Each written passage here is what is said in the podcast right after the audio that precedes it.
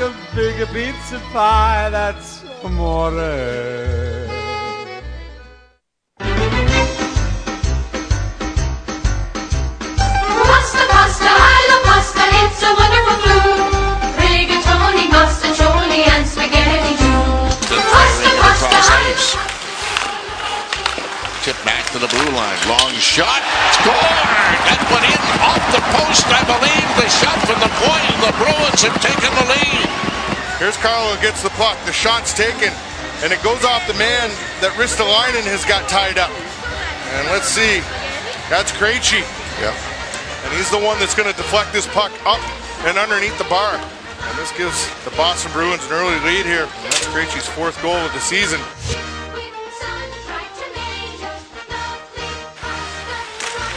Marchand knocks down Ristolainen's pass. Here's Pastrnak down the slot. Saved by Leonard. The backhand rebound. Bergeron. It pops up right through the crease. And Bergeron knocks it in the back door.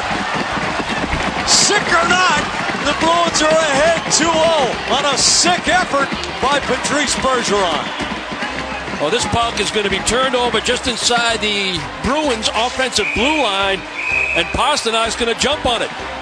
Marchand forces the turnover. Pastrnak jumps on it. Gets a pretty good wrist shot away as you take a little a look at the little extracurricular.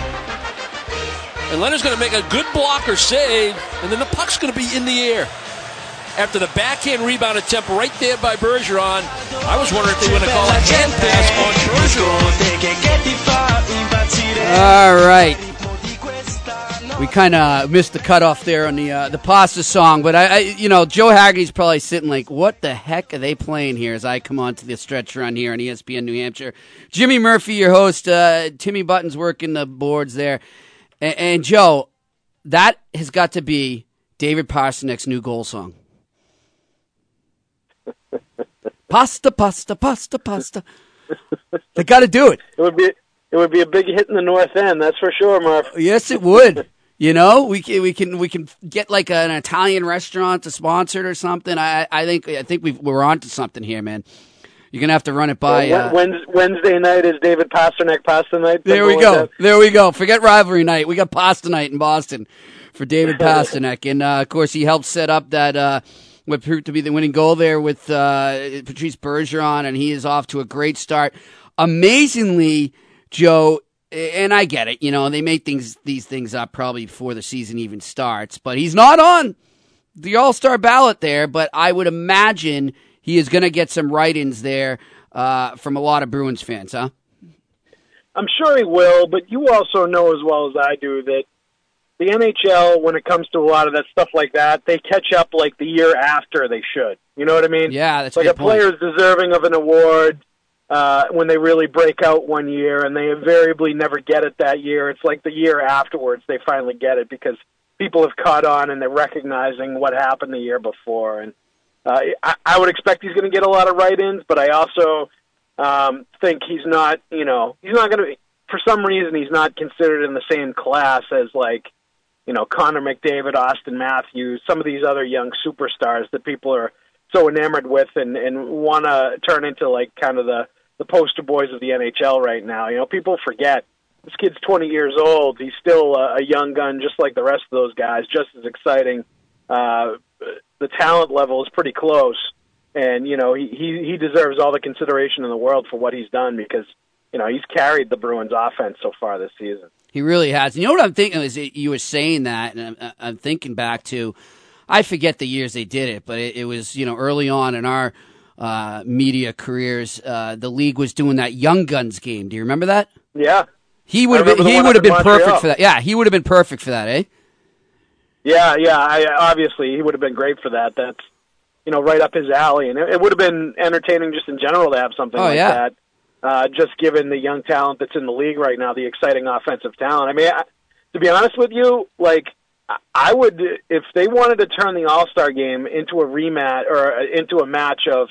You know, the, the under twenty team against Team Canada, uh, of some version of those two rosters going against each other in the All-Star game. Mm. I think people would much rather see that than whatever they're actually going to throw out there, uh, you know, in, in the uh, three-on-three or four-on-four or whatever they decide to do this year. Yeah, I think that's a great idea. Yeah, I mean, you're trying to sell the game. And like you say, I mean, I get they've got their designated poster childs, like you said, like the McDavids, the Matthews, the Eichels. I get that. That's fine. But, you know, don't let these guys get lost in the traffic there because, I mean, there's a lot of players like Pastrnak that don't get the recognition and maybe people don't know about that, you know, say in four years are going to be at that elite level, but maybe, you know, they won't get the reception they should. So it's something to think about there. And you look at, hey, look at the way North America took over the World Cup. I mean, that, that was the That's team. That's what I'm talking about. Yeah. Absolutely. No, nobody cared about the other teams. They were like, this is the team, man. It was, that's what I'm saying, Murph. Put, put Team North America or the closest you can get to it roster-wise uh, against uh, another Team Canada-type uh, roster yeah. in the All-Star game, and that would become must-see T V, and everybody would watch that because they never got to see it uh, in the World Cup because that matchup never materialized. And I think, you know, th- th- it's too late in the game, I think, to try to do that this year, but it, it speaks to how uh, Team North America really captured the imagination of everybody. For sure. Hey, Joe, uh, quickly, um, I, want, I don't want to forget, um, and we'll get back to the Bruins in a second, but we just had Eric Joyce, the assistant general manager of the Florida Panthers, on. He's more like the G M now because Tom Rowe's down behind the bench. Uh, and he was, he was really, I'll give him credit. I mean, I, I still don't necessarily agree with the firing of Gerard Gallant, but uh, he was very honest with us. And, you know, he, he is part of that decision-making team that, that led to that decision to fire Gallant. You know, own the decision and, you know, didn't back away from any of my questions um, regarding that. And I haven't really got a chance to talk to you about that, but he was very adamant to get it out there that, look, this isn't necessarily about analytics versus old school as it's been painted uh, in the media. Uh, this was just about philosophy and our general philosophy, whether that philosophy leans a little more towards analytics than than the human eye, then so be it. But he said, we still use both. And it just, our philosophy wasn't mixing with Gallant's. That being said, um, I think there still is kind of a a, a pull there and a, a give and take and a fine balance that the teams are still trying to to find. And, and I wonder, you know, let's look at, kind of apply that to the Bruins right now. And do you think, from what you've seen since Don Sweeney has taken over, are you seeing it lean more towards analytics, more towards towards old school, or a blend of both? Yeah, and, and uh, first, what you were saying about the Panthers, the, I, I appreciate where Eric Joyce is coming from. You know him, I know him. You know, he, I think he's a, a a very talented rising star in the, in the um, front office ranks in the N H L, yep. uh, and he's done some very good things. But like, you know, that's kind of semantics if you're saying. We we didn't necessarily make this move because of analytics and stats when I, I think it did play into, you know, if it's a coach that's not friendly towards that stuff or it's a coach that ignores some of it or, you know, there was a disagreement about philosophy, it, it certainly, I think, has something to do uh, with the direction that they're going in as far as the analytics and the advanced stats. And, you know, there's really, besides that, I don't think there's much of an explanation for getting rid of the coach that guided you to the best uh regular season that you've had in franchise history last year and, you know, revamping a defense that, that helped you get there as well and, and completely changing it out and making it look different, you know. I, and I was just on X M radio talking about the Panthers as well and just saying that, you know, maybe they know something that we don't know. Maybe they are reinventing the wheel in the N H L and, you know, maybe they're going to have all kinds of success uh, with this kind of, with kind of stuff, but Uh, they're going all in with it, and they're making a lot of decisions based on it, and they're going to be judged rightly or wrongly by, you know, what happens next.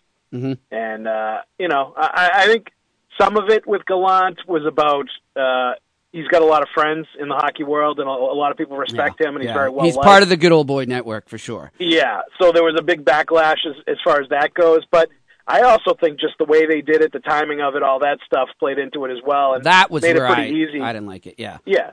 Made, made it pretty easy for a lot of people to be critical of what they did. But, hey, if they go out and they have a great rest of the regular season and they take a long run into the playoffs and they've built something that's going to last for five or ten years because they've locked all these players up, then they're going to look like the ones that knew something when everybody else didn't. And they're going to be proven right uh, by all the decisions that they make. And, and you know, they deserve the time uh, to, to either show they know what they're doing or show that uh, they've got a few things to learn, and, and maybe they were a little too reliant on one thing or another. Uh, but as far as the Bruins go, I, I, you know, I think you see some of it, certainly with the shot totals. You know, I think you've seen a lot of shots thrown at the net from the Bruins. I think mm-hmm. their Corsi is, is among the best in the league, if not the best. And, you know, they've, they've possessed the puck quite a bit. Now, they're twenty-fourth in the league in offense. They have not turned the, that puck possession into goals. And a lot of those shots, uh, I think, come from the outside rather than getting into quality chances. They're going to end up in the back of the net. So right. I, I think they're friendlier to that degree, and maybe uh, because you're heavy on shots on net, you take players that settle for perimeter shots rather than driving to the middle of the net and getting into the danger areas. And, you know, this might be part of the, the, the checks and balances uh, with the stats versus the eyeball stuff when it comes to players. But, yeah, I, I do think they've embraced some of the advanced stats, but I, you know, with Don Sweeney as G M and Cam Neely as president, a couple of ex-players, you're always going to see a balance between the two. I don't think you're ever going to see them completely uh, embrace, uh, you know, to a fault, uh, advanced stats and analytics like uh, maybe the Panthers are doing.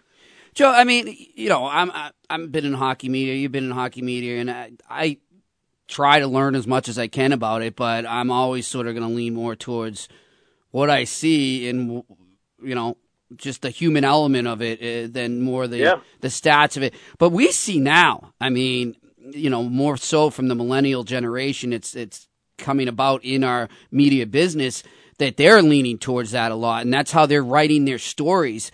And, you know, I'm not writing anymore on a regular basis under an editor, so to speak, but I wonder, I mean, are you sensing at all that, that, that they're expecting that more from you and your writing at all, or is that... You know, hockey's not exactly that popular in terms of the four major sports, so you don't have to worry about that. I just don't think it speaks to the masses, whether it's millennial or not. I, I think there's a, a section of people, some very smart kids and smart young people, um, and, and older people too. Some some people our age are even super into the advanced stats and the analytics. And, hey, I, I had the Bill James handbook too when I was a kid in nineteen eighty-seven and was into it with the baseball stuff, the baseball abstract books. And loved all that stuff, and, and certainly have an appreciation for it, you know, going all the way back to then when I was just a, a kid loving baseball and hockey. But, you know, I think some of it is just people trying to show off how smart they are, or people, mm-hmm. you know, trying to get jobs in the N H L by mm-hmm. writing these stories using all these advanced stats. And I think a lot of it is self-serving and, uh, and self-aggrandizing, and is about themselves. It isn't about providing something that a lot of people want to read, because I'm going to be honest with you, like, it's never going to change that people get into sports to get away from their real lives, to get away from the real world, to get away from math classes and bar graphs and mathematical charts and, like, all that. You know what I mean? Yeah. Like, most people are into sports. The vast majority of people are into sports to get away from that stuff because they want to watch the game. Yeah. They don't want you to tweet out some picture of a bar graph saying how unbelievable a player is playing with his puck possession in the first period. It's like, who cares? I can look at the stat sheet and see that he had five shot attempts in the first period and he was good. I don't need you to throw out the mathematical charts with all the different colors to, to, to you know, to make me get all excited about it. And I, I to be honest with you, I just don't get uh, the, the people uh, that get super excited about that stuff and, and feel like, you know, that they're sharing with the rest of the world something that they all want to read. I, People, most people, when you start talking about Fenwick and Corsi and C F percentage, whatever the hell that is, and all this other stuff, their eyes glaze over and they want to move on as soon as possible. I just don't think they care. And I don't think that's going to change, because I think it's a very small faction of the hockey community that is super into this. And, and like I said, I think most of them are doing what they're doing because they want to try to get hired by an N H L team. Yeah. You know what I think tells it all, Joe, is, you know, you've been in scrums with me there. And you'll have one of these younger reporters come up and start cranking out those stats or these, these terms at, at the player. And the player's looking at him like he's a Martian, you know? Like, what? Like, give me a, like, what are you talking about? Like, you know, and, and no matter what, these players, they just play. Yeah, they're going to be told that by coaches, and they're going to get that stuff pointed out to them in meetings and stuff. But when it comes down to it, they're, they're just out to play there. And they want a reporter that's going to come up and talk to them like they're a human being, not a robot, you know. And and I, I just, I don't well, think that, I don't about game situations, yeah, like too, and decisions like life they made or stuff that they did, yeah, yeah, reality. Like I mean, and I just, I, I don't think that these these I don't say they're kids, but these younger adults, I don't think these ones using this, they don't get that. And, and they, they don't get why the player looks at him and kind of says, yeah, yeah, and goes on to the next in, uh, question. Because they just want to talk hockey. And talking hockey to them, like you said, isn't being back in school in math class. It's talking well, hockey. Murph, let's be honest. You've seen these kids, and I've seen these kids that do, that are into the fancy stats. How many? How much of a percentage of them actually played sports? Let's be honest. Yeah, there you go. Like they, they, that part of it they don't get because they've never actually played, and they don't understand like how much of it there is to that. You know, just being on the ice and actually making the plays, as opposed to explaining it away with a mathematical formula or percentage. You know, I think it's it's a way that a certain level of fans who has a, a vast understanding of math and statistical probability and all this other stuff, you know, found a way to get in and, and to get their stuff paid attention to and, and found a niche uh, for them to belong to. But, you know, I, I don't think a lot of them have even close to the understanding of uh, getting the game from an eyeball level and understanding the game uh, that somebody that's played or coached or, or lived it for thirty years has. It just, they're not going to be able to do it. Yeah, I'm with you on that. Well, listen, uh, great stuff there, Hags. We appreciate it. Enjoy the game tonight, my friend, and I'll see you soon, all right? You got it, buddy. All Thank right. You, Joe Haggerty of Comcast Sports New England joining us here on The Stretch Run on E S P N New Hampshire. Some interesting stuff, man. And like you, you know, we see that it's a it's a growing debate at the managerial level in hockey and the coaching levels, but it's also in the media too, where, where button heads uh, over this stuff as well, over analytics and old school. So, hey, it's going to continue, but uh, when I take it, I'll just go by the human eye, my friend, and I'll go by the feel of the game. And you can't judge Hart. That's all I ever say. Until they come out with a stat about Hart, I'm all set with that stuff. Like this song says by Wing, that stuff to me is like a Japanese cowboy. We will talk to you in a bit when we get back here on The Stretch Run on E S P N New Hampshire. As we welcome on Gabriel Morency, go over the N C double A and N F L picks from the weekend and give us his take on Monday Night Football. So stay with us. We'll be back. Like a Japanese cowboy. Or a brother on skates. Monday night, Thursday night, and the N F L triple header. Nobody does the N F L like E S P N New Hampshire.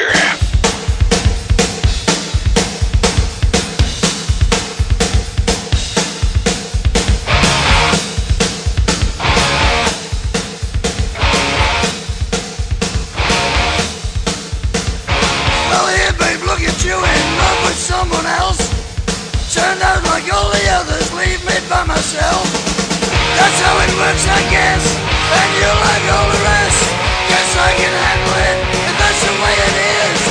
I'm in love with rock and roll. It satisfies my soul. That's how it has to be. I won't get mad. I got rock and roll to save me from the cold. And if that's all there is, it ain't so bad, rock and roll. And welcome back to Stretch Run here on E S P N New Hampshire. You hear Motorhead. You know it's time for Gabriel Morency to join us. Talk some football, and he's on with us right now. Gabe, how you doing, buddy? Hey, what's rolling, Jimmy? How you doing?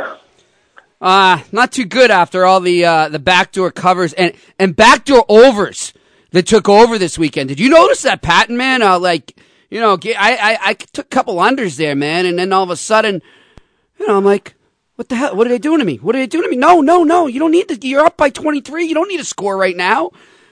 But that's the way it goes sometimes, and that's why Vegas is in business. Some interesting games over the weekend, my friend. Yeah, you can never count. Uh, you can never count your money or hit refresh on the account until the games. The games are actually over. And yesterday was a frustrating day for me, only because we had so many winners to start off with the day and upsets. Yep. Uh, but instead of just uh, um, taking our good fortune and moving on, we basically just sort of rolled everything over into the late games, which like most people end up doing. And uh, yeah, the four o'clock games didn't go as well as the one o'clock games, of oh, course. Boy. And unfortunately, yeah, unfortunately, you know, we can't uh, we can't undo what happened uh, at four o'clock. And you know, it's tough. That that's. That's that's the, the tough thing about being successful on a Sunday is is getting through the day. Mm. You know, if you're really disciplined, you know, and you're up on the day, some people will stop or at least go go a little bit uh, lighter throughout the rest of the day. Uh, but most people generally will just play the entire day as hardcore as they can, and wherever yep. the chips fall, they, they land. You know, it, it reminds me, uh, Gabe, I was I was in Vegas. Uh, say, yeah, these are my college days. Must have been halfway through college, uh, which was the, the, the stretched out six or seven years I spent at UMass Amherst. I, I was on a doctor's plan, but I didn't get a doctor's degree, if you know what I mean. Uh, but uh, yeah, so I'm I'm coming back from San Diego, driving cross country in Vegas, and the first night we're there, we go in. We've got about like between it was my ex-wife and I. We've got about I don't know four hundred dollars to get us cross country. I mean, we're we're not looking good at all. We're like, what are we gonna do? We're like, all right, well, let's see what we can do. Maybe we can win it, and uh, we'll pay for our trip home. We go in first night, we win two grand at the blackjack table. And I'm like, let's get out of here, let's get out of here, let's get out of here. But this guy we were with, he's like, no, no, come on, let's, we're all on a roll, let's do it, let's do it. Yeah, and all the way back down to two hundred we went. You got to know when to walk out. You just, if you can have that discipline and you're like, hey, I just cleaned house in the one o'clocks, see you later, I'm going home. Well, it's, you know, that's that's the key, because picking picking the winner is only really is only really half the battle. And it's it's a hard battle to actually... to actually win in the first place. But then secondly, and it's always been one of my issues, is money management, mm-hmm. uh, money management, uh, unit management, and and understanding. Now, generally, the lesson is really always bet the same amount on every game. Yep. Which you bet the same amount on every game. And, you know, if you're winning more than you're losing, you're going to show a profit. Now, you probably won't show the sexy profit that you would like uh, at times, but you know, none of us do this. We all end up double-clicking, triple-clicking, uh, you know, or, look, I had a horrible one o'clock, I'm going to get it back at four o'clock, or, hey, I had a great one o'clock, let's roll it over uh, at four o'clock. And as you stated, things can go bad. Um, you know, there have been countless times this year uh, in a Las Vegas Super Contest where I ended up going two and three, maybe three and two, and I thought I'd be five and oh. Mm. You know, I do a segment every Monday called Who Ruined Your Sunday? Yeah. Yesterday at one point, I thought, man, I don't really even have anybody that's ruined my Sunday. I'm winning every bet I've made. Uh, and then when it's all said and done, the Giants screwed me, the Panthers screwed the me, the Bills screwed me. Oh. Um, you know, the Pan- the um, the Steelers-Giants game, staying under the number was really frustrating. You know, it's one thing to be on the wrong side of the game, but when you're on the wrong side of the game, side end total, then that's pretty frustrating. Yeah. Do, do you ever think that Cam Newton's uh, lack of a tie would screw you?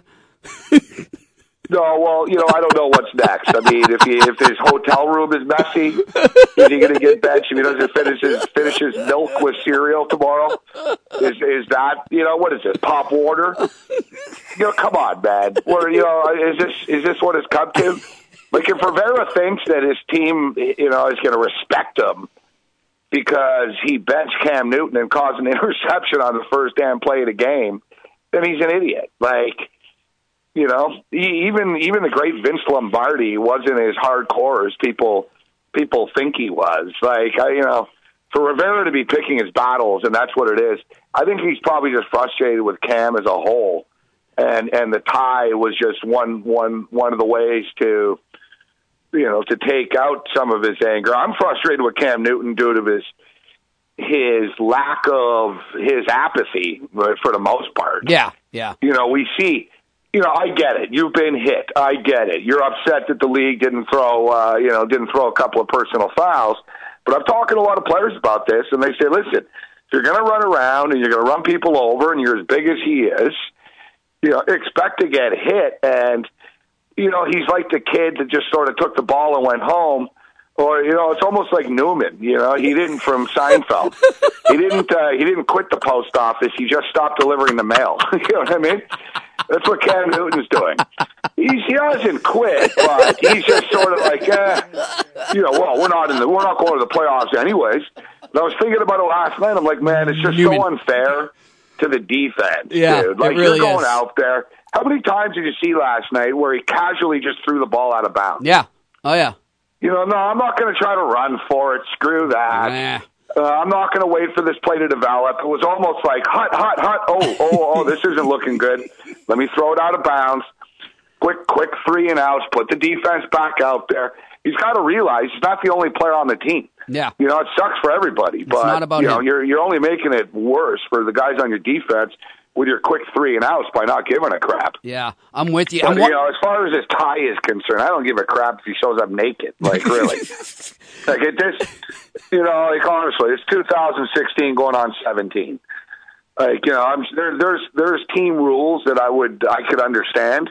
Uh, but whether he wears a freaking tie or not, I think is the least of Rivera's concerns right now. Yeah, I'm with you. Not, you know, I'm wondering, and, and we'll probably never be able to know it, but, you know, I don't even know what the exact window was of time between when it was known that Anderson was starting, you know, and that, uh, you know, Vegas and all that, and people were able to see that if they had enough time to get in there and, and be like, oh, bet the house on the Seahawks right now, bet the... I'm wondering how many bets poured in in that little time sequence between when it was discovered that he was at least benched for one play there uh, on the Seahawks. I don't think there were too many people that were dumb enough to take Carolina besides myself uh, for some uh, for some reason last night. Uh, they played no really well no last week. Don't, don't kill yourself. They really they showed up last week. I mean, they well, were, you figured you know eight eight and a half points is a lot of points. Yeah, and these are rivals, so to speak. They've yeah, met a couple they, times in the rivals. Playoffs. It's nationally televised. Right. So it's sort of like tonight. As bad as the Jets are, you know, you don't expect that they're just going to quit. No, uh, but it's tough. Cam Newton has quit before. It's a very and Cam Newton is a he's a modern N F L player. In in a good sense, in a bad sense. In a sense, he's one of the few people with personalities. He's one of the few people that show emotion. You know, when things are going well for Cam Newton, he's fun to watch. He has fun on the field. Uh, but in like an N B A team that's suddenly down eighteen, they quit. Yep. You know, they this, they tap out. We see this. You know, if a game isn't going well in the N B A, how many times do you see in the N B A, do you read the next day or do you see on SportsCenter, there was a twenty-six point comeback in the N B A last night. Yeah. There was a fourteen point comeback in the N B A last night. Hell, there's not even like eight point comebacks. Like in college, we see it all the time. Oh, yeah, you know, it was Syracuse the other night, nearly blew the twenty-four point lead.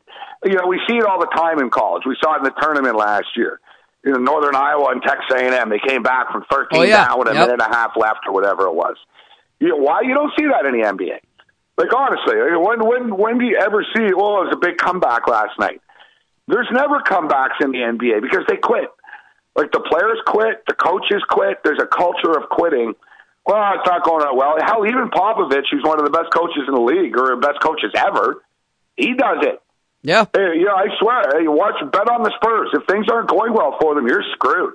It's the Red Rocket Matt Bonner time. You know what I mean? Like, and he's like, wow, whatever. It's a regular season game. What do I care? I've, I've, I've spoken to N B A coaches about this off the air, actually, and, you know, displayed my my wonder about why they quit. And they're like, no, nah, we don't quit. We don't quit. And I'm like, listen, I bet on all your games. You guys quit all the time.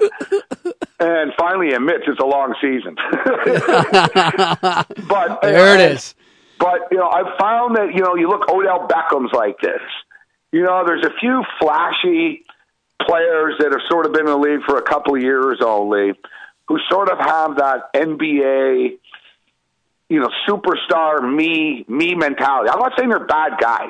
Mm-hmm. You know, I'm not saying Odell Beckham's not a bad guy. People say he's a good teammate, and yeah, there's a lot of drama around him, but he's not a selfish or he's not the type of guy that's unhappy if they won and he didn't get the ball. He's not a bad teammate per se, but we see he's a drama queen. Yeah. You know, and you got to manage him, and you've got to stroke his ego constantly.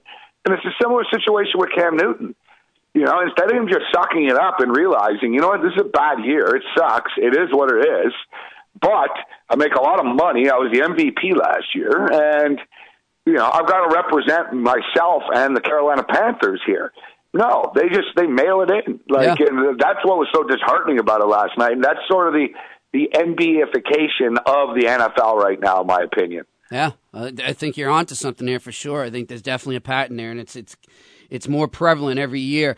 Uh, let's look at college football, Gabe, and obviously a lot of controversy around the the final results of the uh, the playoffs, and you know, should they go to six teams? Should they go to eight? We've touched on this last week a bit, uh, but in the current formation, when all is said and done, right now as we speak, I think they got it right.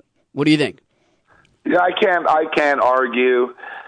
Um, Ohio State. I think Ohio State are getting a benefit of the doubt uh, as somebody that you know it was never really a debate whether they were going to get in uh, or not. And considering how that Michigan game ended, uh, but you know they've got one loss, so so I get it. Michigan losing to Iowa.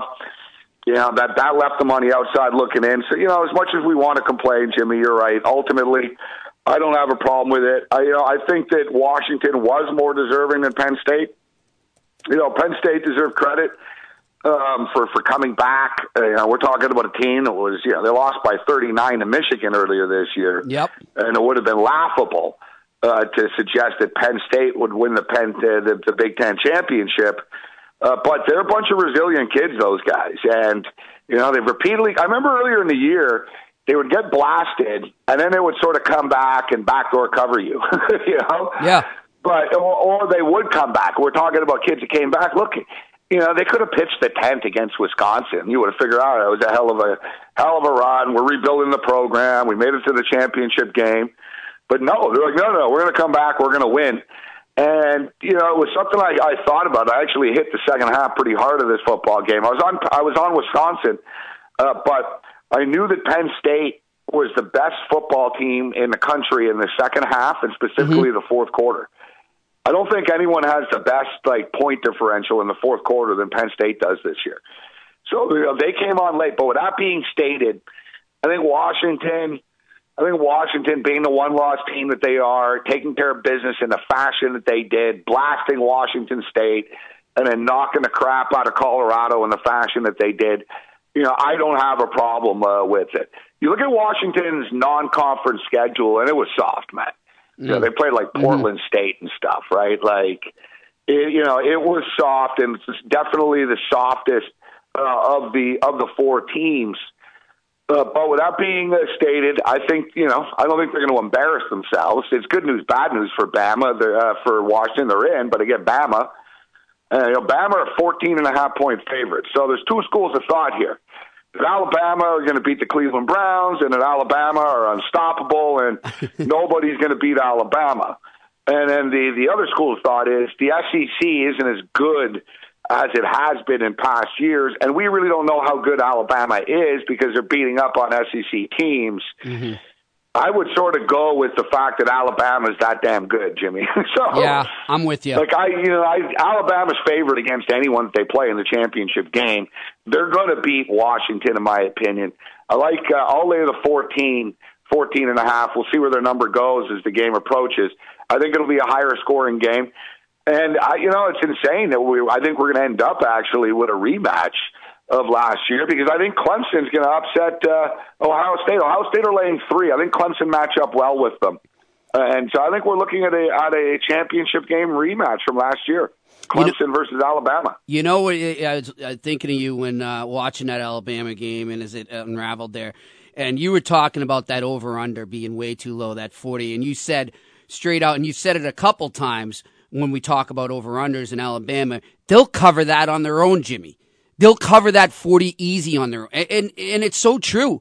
I mean, they're that good that, you know, they're, they're going to make up for all that on their own. And just the way they dominated in a game, like, you look at Colorado, man. I mean, Colorado is a pretty solid team. They're, you know, and they go into Washington, they lose, they get hammered by Washington. But Washington, I think, is not, I don't even think they're in that league. You know what I mean? I just think these te- like Alabama is in a league of their own right now. It, whether it was Washington or Colorado or Penn State or Ohio State or Clemson, whoever they face, I just think they're they're that much better than the rest of them. Well, we saw we saw Washington when they played. You know, if there's listen, Stanford are all kind of a down year this year, right? So, right. You know, and the Ducks were down this year. U C L A were down this year. So if we go across the board in the, in the Pac twelve, who is actually legitimately really good football team this year? The U S C Trojans, when it's all said and done, might be better than Washington, and they beat them.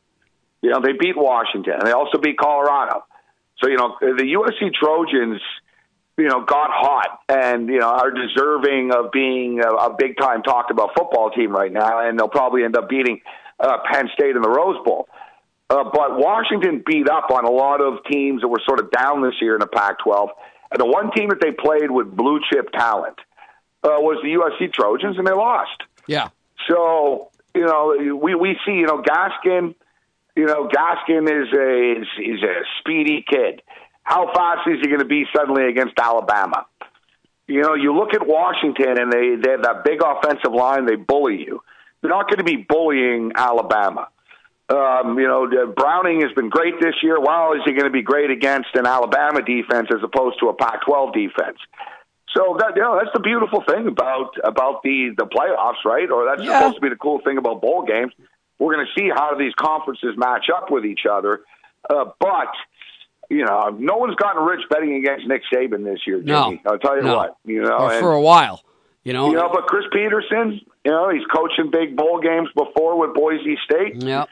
He's going to have to, you know, come up with the same sort of put all the chips down and, and you know, fake punts this and, and that. He's got speed. He's got talent. And if there's one thing about Washington, they have shown to be pretty tough mentally this year. Mm-hmm. There's been a lot of opportunities for them to choke, and they didn't. Um, so I'm going to I'm going to give him credit for that. But as you stated, I just think Alabama's on a different level. You can't get in front of Alabama right now. Like, my initial reaction last night, immediately after the matchups were announced yesterday afternoon, I should say, uh, was Alabama wins like forty-eight to thirty. Yeah, and I think I think you know I we think might you're being be generous. a little bit generous yep. to Washington here, but I'm thinking it's forty-eight seventeen, and then they backdoor it a little bit, put some points on the board. But you, we mentioned the totals, and it's been free money all year long because Alabama. The perception is Alabama they don't have an explosive offense, which is wrong. Secondly, there's a perception that Alabama's defense is suffocating, which is wrong. Right. It isn't. They make plays, but they'll give up plays. But they also score, and that's yeah, going to and that's going to put the I points mean, up. We've talked about that this year. They've yeah. scored like thirteen times, fourteen times. Yeah. I think they did. They added another two or three. It was hard they to did. keep up. The they other did. Day. They added two the other day. Yeah. So I was up to fourteen on the season of the knots, they were calling it, uh, the non-offensive touchdowns, but the defensive or punt returns, et cetera. So exactly, every game they're getting seven or fourteen points from the defense or special teams. Um, they average over forty-four points a game, Jimmy, yet their totals were always in like forty-four. Yep. So you know, you have a case in which their offense, and it was exactly that the other day, the total was forty and a half. You know, they were at forty-nine yeah, by the half, was, Jimmy. Uh... That was one of the easier ones. That was easy. That was easy. I hear you, buddy. Well, listen, what are we looking at tonight? Let's get back to pro here. Monday Night Football, Colts and Jets. I mean, you know, when this thing was scheduled, it probably looked a little more appetizing, but Andrew Luck is back. It still doesn't really have much appeal to me. Uh, does the, is this going to be a close game? Does anyone really care? What's your take on this game? Well, the Indianapolis Colts uh, will care tonight because if they win, they're going to be in the first place tie. Uh, as bad as that division is, the fact is six and six uh, puts you in first place uh, right now. And one of those crappy teams is going to make the playoffs, whether we like it or not. Mm-hmm. This isn't the college uh, football rankings where the committee is going to leave the Houston Texans or the Colts or the Titans out. You could probably argue the Titans are the best of the bunch uh, right now. Uh, you know, Indianapolis need to win this game, and I expect that they will. I think that the Jets, th- this is a theme this year in the N F L in which there's a lot of teams that aren't as good as their record um, is. Right. And, you know, we saw that yesterday with Miami and a six-game winning streak. They sort of got exposed. The New York Giants had a six-game win streak, but they were beaten up on a lot of bad teams. They got exposed uh, yesterday. Mm-hmm. And as much as there's a lot of good teams that, that aren't, um, you know, there's a lot of teams with good records that aren't as good as their record says they are. There's a couple of teams that aren't as bad as the record says they are. Like the Jets aren't a real, by definition, three and eight football team. You know, they're they're really not. They've got some talent. You know, if it's just you know the wheels have fallen off. It's been an unorthodox year. They've had a hard time managing the quarterback situation. It's gotten ugly. Uh, Bowles Bowles did a great job last year, but he seems to kind of be like a rookie coach this year almost, like the sophomore slump. Uh, he's, you know, he's not handling the, the media well. He's not handling the players well. Nothing's going right for the Jets this year, but I still think they're better than a three and eight team. I think it'll actually be an entertaining game. Mm-hmm. Uh, the Indianapolis Colts secondary is so bad. Um, hell, their run defense isn't very good either. Um, and then conversely, you've got the Colts that are able to move the ball up and down the field. I think there's going to be some points put up on the board. I like the over in a football game. And I think the Colts win a close one only because Ryan Fitzpatrick, I think he'll play well, but then he'll be Ryan Fitzpatrick. He'll turn the ball over at a key time in the fourth quarter, and the Colts will find a way to win the game tonight. I don't think it's the best bet of the uh, of the year by any stretch of the imagination, uh, but I do like the Colts, and I do like the over in this game. And all in right. the N B A tonight, we got a big one uh, with the Raptors and the and the Cavaliers. Of course, Eastern Conference uh, championship last year. The Raptors actually beat them twice. They won six games. Uh-huh. Uh, they played twice this year already. And uh, the Cavs won both games, uh, once in overtime and another time it came down to the wires. They won by three and one by four. Raptors are riding a six-game win streak right now, coming off a forty-four point win against the Hawks the other night. I think the Raptors get it done tonight against the Cavalier team that's lost three in a row as well. All right, sounds good, my man. We're up against the clock. I appreciate it. Have a good one, Gabe. We'll talk to you on Friday, all right? Always a pleasure, Jimmy. All right, Gabriel Morency joining us here in the Stretch Run on E S P N New Hampshire. We will be back. You're listening to The Stretch Run with Jimmy Murphy, right here on E S P N New Hampshire. The Apple Therapy's... You're listening to The Stretch Run with Jimmy Murphy. Stay tuned for the right time with Bomani Jones, only here on E S P N New Hampshire Radio. Sugarfoot called me last night. He said it's good. And we want to thank all our guests for a great show today. Thanks to Timmy Buttons back on the boards with me this week. Looking forward to it.